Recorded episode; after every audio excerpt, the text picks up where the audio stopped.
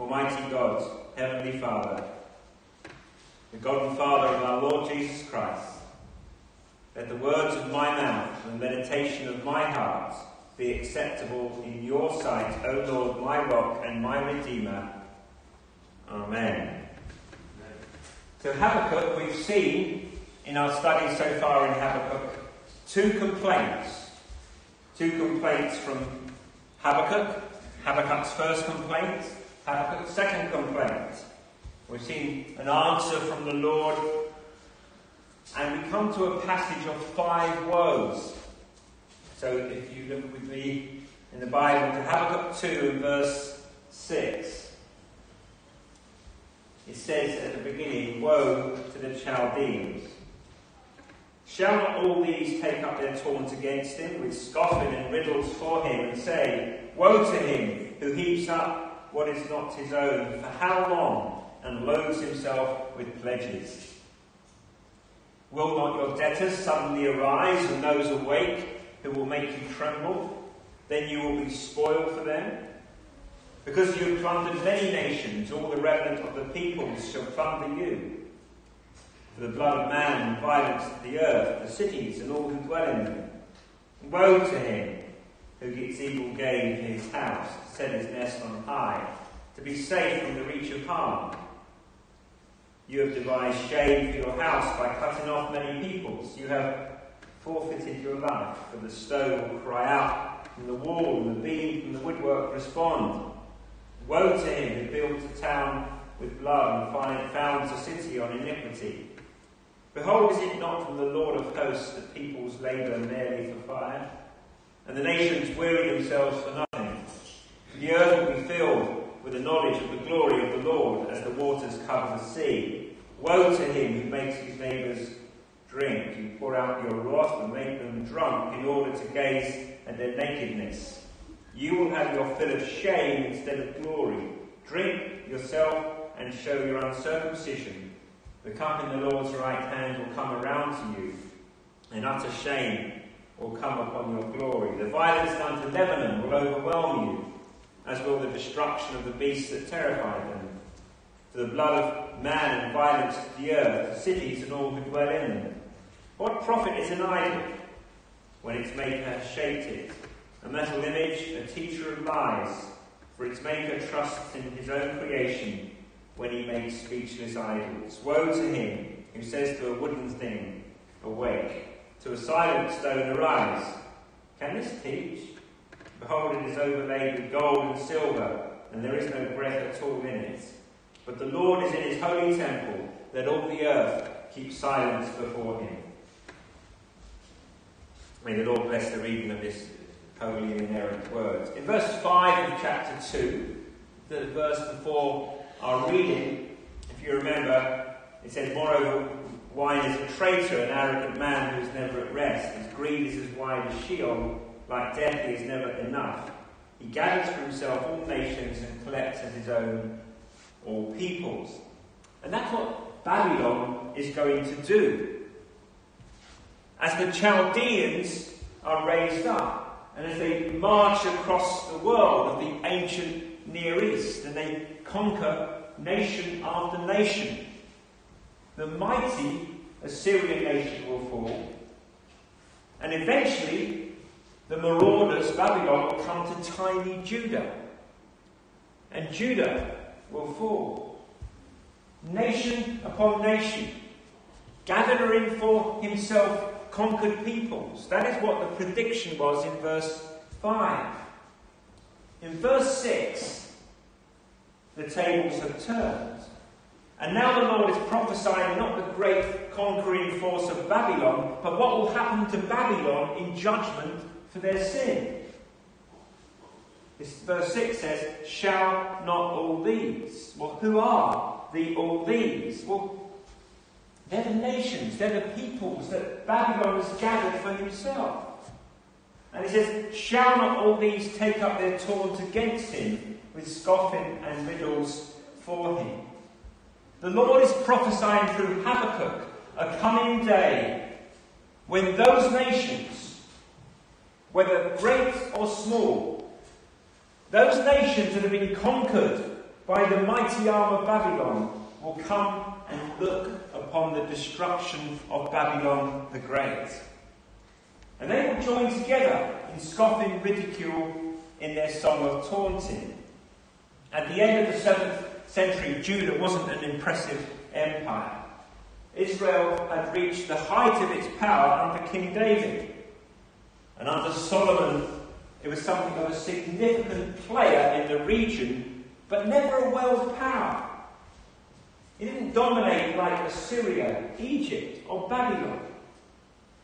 Israel had been through a series of mainly bad kings, except for Josiah. Israel was the northern kingdom, which was wiped away in 722 by Assyria. And a few short years later, Judah, the southern kingdom, would also be overrun. So the kings after Josiah are weak puppet kings. There's nothing impressive about them. But the promise is that even Judah, together with the conquered nations of the world, will rise up one day and sing this song of woe.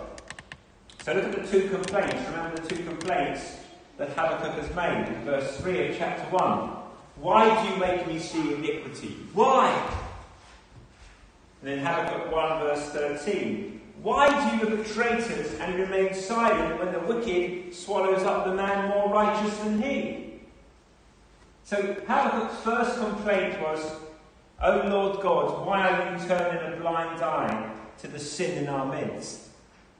And God's answer was, Look and be wonder and be amazed, for I am doing a work that you would not believe if told. Ah, God hadn't turned a blind eye to sin. God was going to punish it by raising up the Chaldeans to conquer his own covenant people. And that promised that second complaint Lord, the Babylonians are more wicked than us. If you're punishing us for our sin, how can you turn the blind eye to them for their greater sin? And now we see the Lord's answer that even though Babylon will be used in the short term as the instrument of sovereign God's judgment in His time, in His time, they will be the object of His wrath. And this is the worst sort of injustice. Though from God's cosmic view, it is complete justice for the people. But in the midst of cosmic chastisement, it is the case that Babylon was a wicked people and had come to wreak such havoc upon God's world. People suffered, lives lost, cities destroyed, crops burned, little ones' hopes were dashed. So, with such exquisite pain and sense of oppression, then to see the oppressor cast down is to see justice meted out. Was bound to elicit from these nations this cry of rejoicing. There is something right in the conquered nations of the world rejoicing over Babylon's downfall. It's a feeling, of course, that good stories and films know that they can always tap into. There is something in us that says that is justice. If you're in a cinema when the people are watching something completely made up, you can feel it, can't you? That palpable sense that when the baddies get what they deserve, and there is justice. So we shouldn't be too hard on these nations who are rising up with a song of taunting upon wicked Babylon. But the thing for us to consider is on the day of God's judgment, and in His coming, will we be singing the song of justice, or will we be facing God's judgment? See, a song like this, there is hope. Brothers and sisters, there is hope for the downtrodden. There is. There is hope for the outcast. And it's a warning for the wicked. It's a warning for the wicked. And we see in these five woes five reasons why God will judge the nations. Five reasons why God will judge Babylon. five reasons that he would judge us. Five reasons that he would judge Great Britain or any nation. God is not mocked, my friend. God is not mocked. The enemy has not won. The enemy has not won. God's judgment will come in his time. So let's look at these five woes. Number one is greed. We could call it the sin of greed. The word in verse 6, which is translated woe, is the Hebrew word how. Woe to him who heaps up what is not his own for how long? Sometimes it's used as a funeral lament. It can be translated as alas. Other times it's a basic cry of attention and can be translated as aha.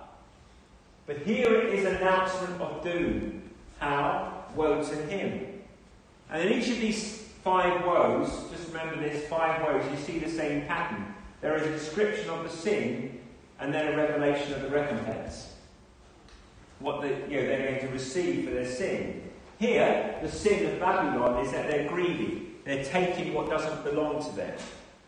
He heaps up what is not his own and loads himself with pledges.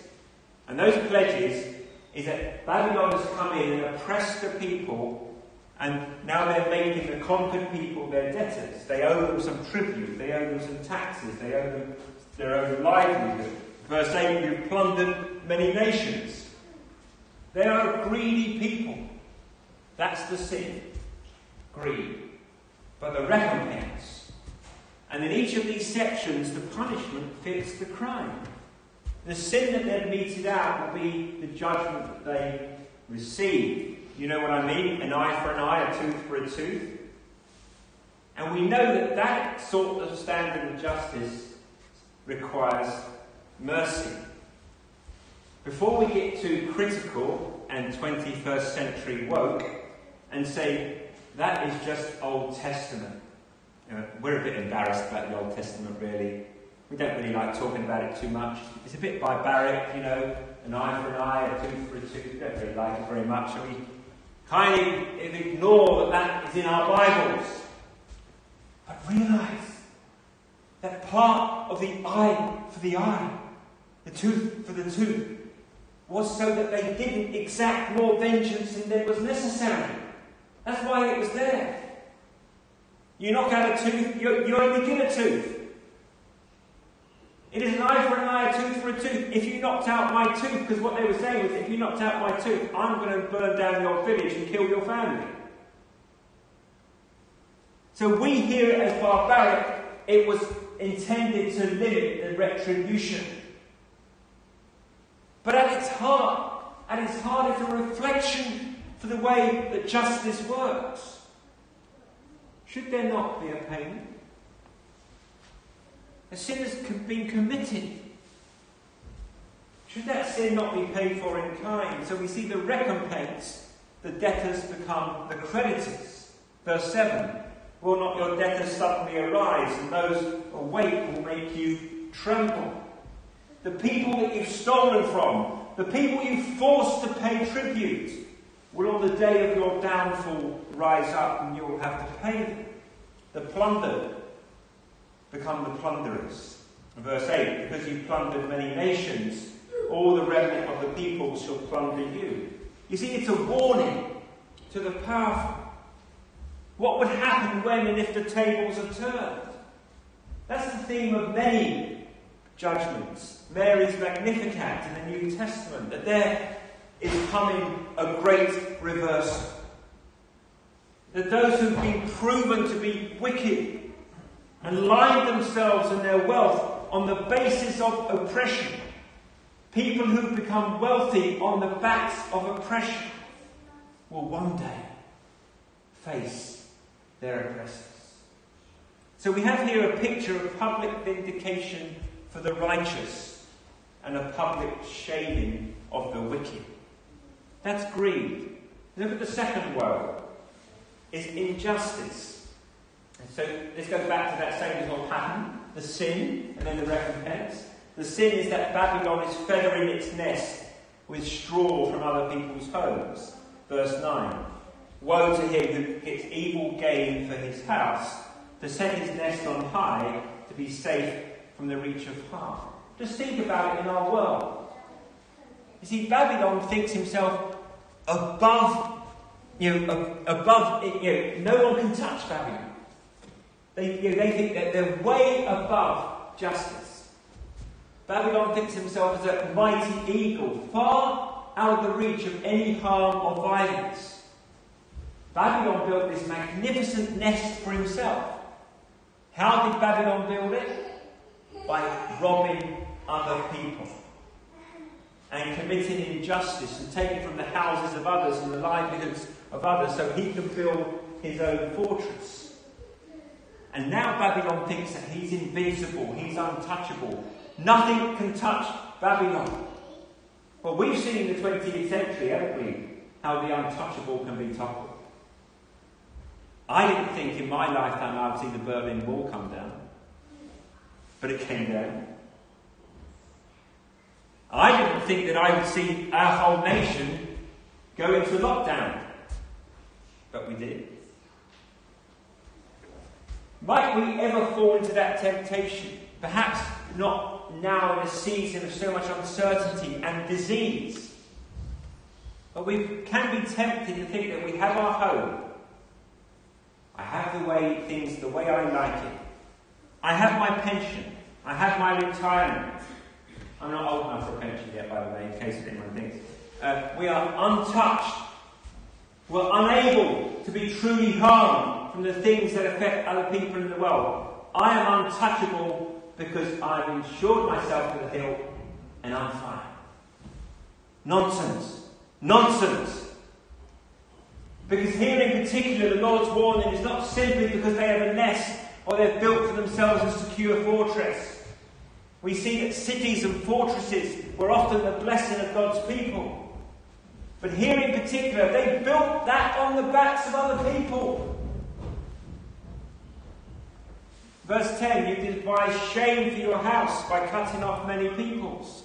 What goes around comes around. The people they've defrauded, the people stolen from, the people oppressed will one day pile on you in your day of woe. Verse 11 The stone will cry out from the wall, and the beam from the woodwork respond. The stones that they had stolen from their conquered people. They had razed cities to the ground. And they brought back to Babylon their own gold, their silver, precious jewels, and stones. They had robbed people. Then they built for themselves palaces and homes with the materials from plundered nations. And they say, Look at this edifice I can build. No one can touch it. And the Lord says, The home that you think is your glory is your shame. The stones cry out. The beams cry out. The bricks, the mortar, the jewels, the gold, the silver cry out. They cry out as they feathered their nest. And so it is with the glory of Babylon, lining their nests with the straw from other people. God is not mocked. I do not know the mind of the Lord and his judgments. I'm not going to make the same joke as I did last week, but I am not a prophet. But he has good cause to judge the nations of the world. He has very good cause to judge our sinful nation. He has reasons to judge our nation. The stones are crying out from the walls. The beams are crying out from the woodwork. Woe to the nation that commits greed. Woe to the nation that commits injustice. So we have greed, we have injustice. Thirdly, we have violence. The sin is building a town on blood, verse 12. Babylon rushed in, killing people, shipping them off, murdering them in the streets. The foundation of the city was greed. The foundation of the city was injustice. And the foundation of Babylon was violence. And you won't find a country or civilization on the earth, civilization on earth that at some point didn't build their cities at the expense of other humans. Even the pyramids in Egypt. The Roman Empire was a vast system of slavery. It is a universal sin. Building our human monuments upon the injustice done to others. And then you see that's the sin, the violence. Then you see the recompense, verse 13. Behold, is it not from the Lord of hosts that people labour merely for fire, and the nations weary themselves for nothing? Nations will weary themselves for nothing. All of these great accomplishments, will they last? People sometimes struggle, scholars struggle, where 14 fits in. For the earth will be filled with the knowledge of the glory of the Lord as the waters cover the sea. I don't know whether you were listening when I was reading it at the beginning. And suddenly, all this kind of really dark, sort of gloom, suddenly, wow!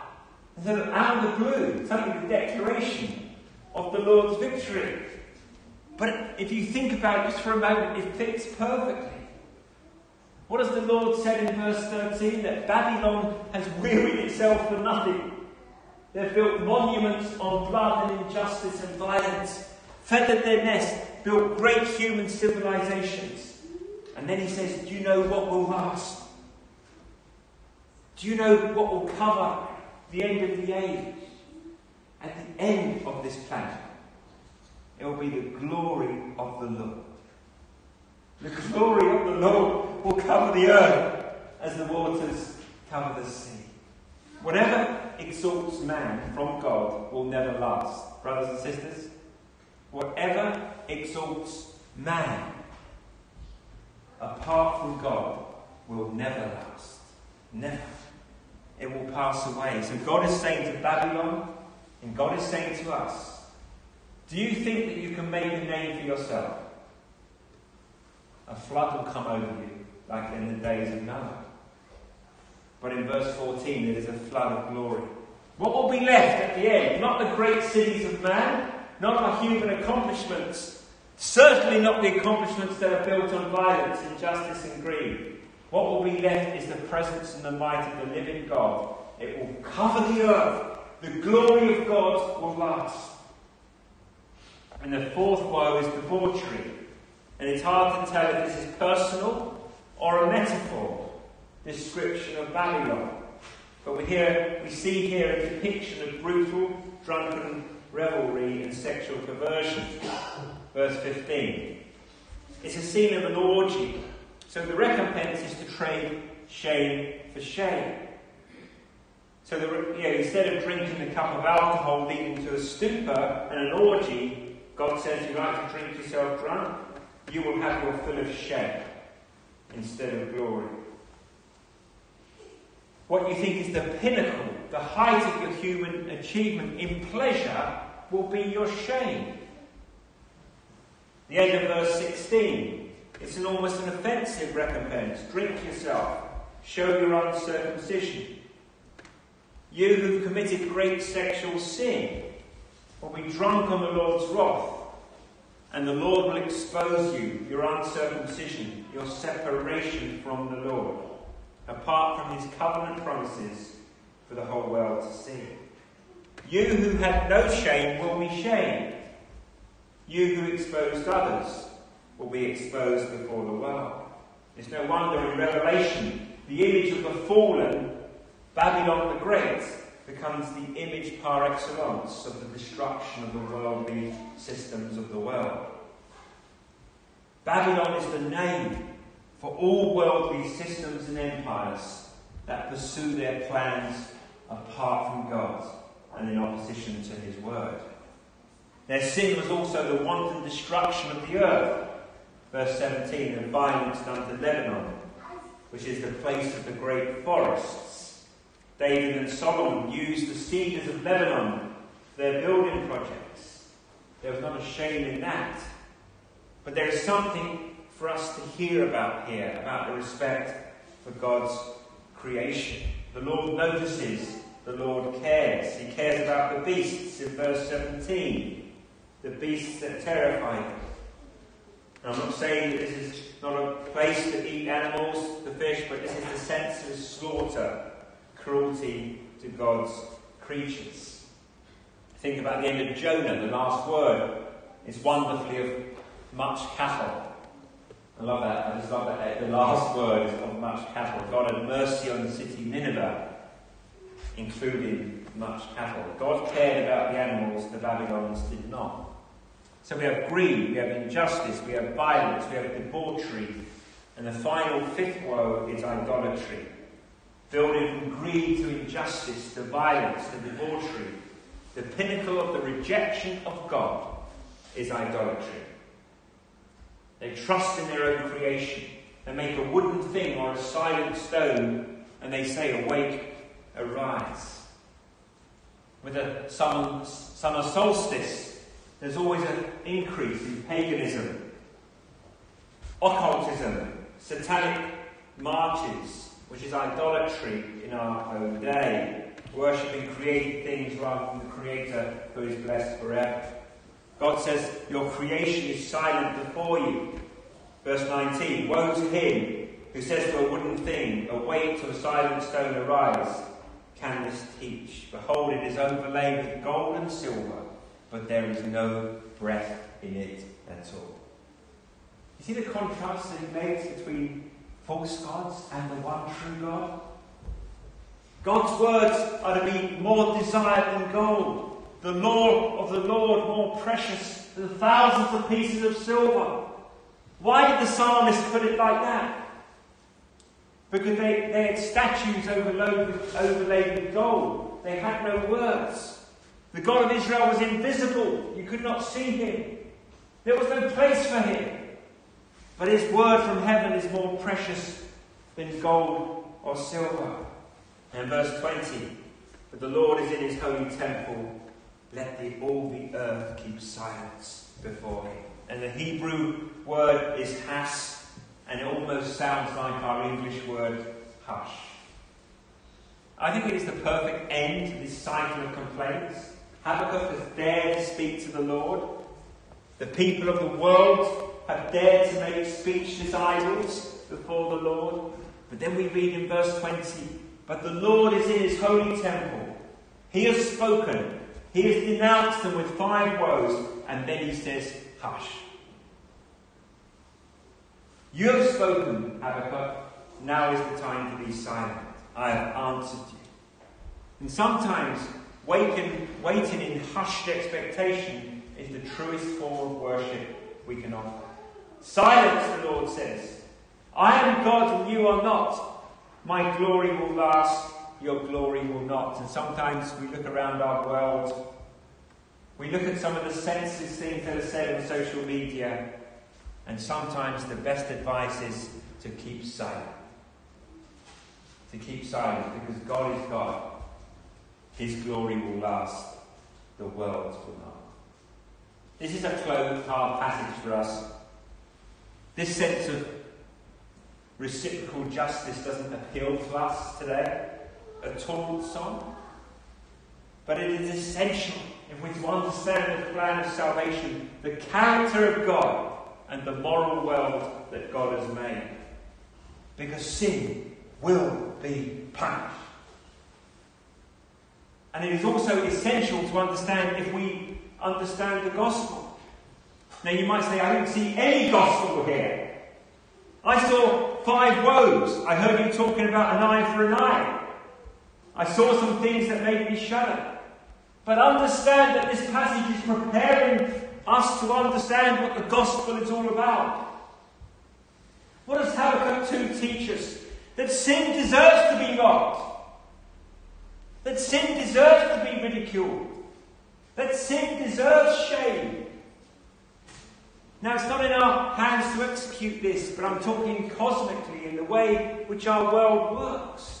This is what sin deserves ridicule, mockery, and punishment. The wages of sin are death.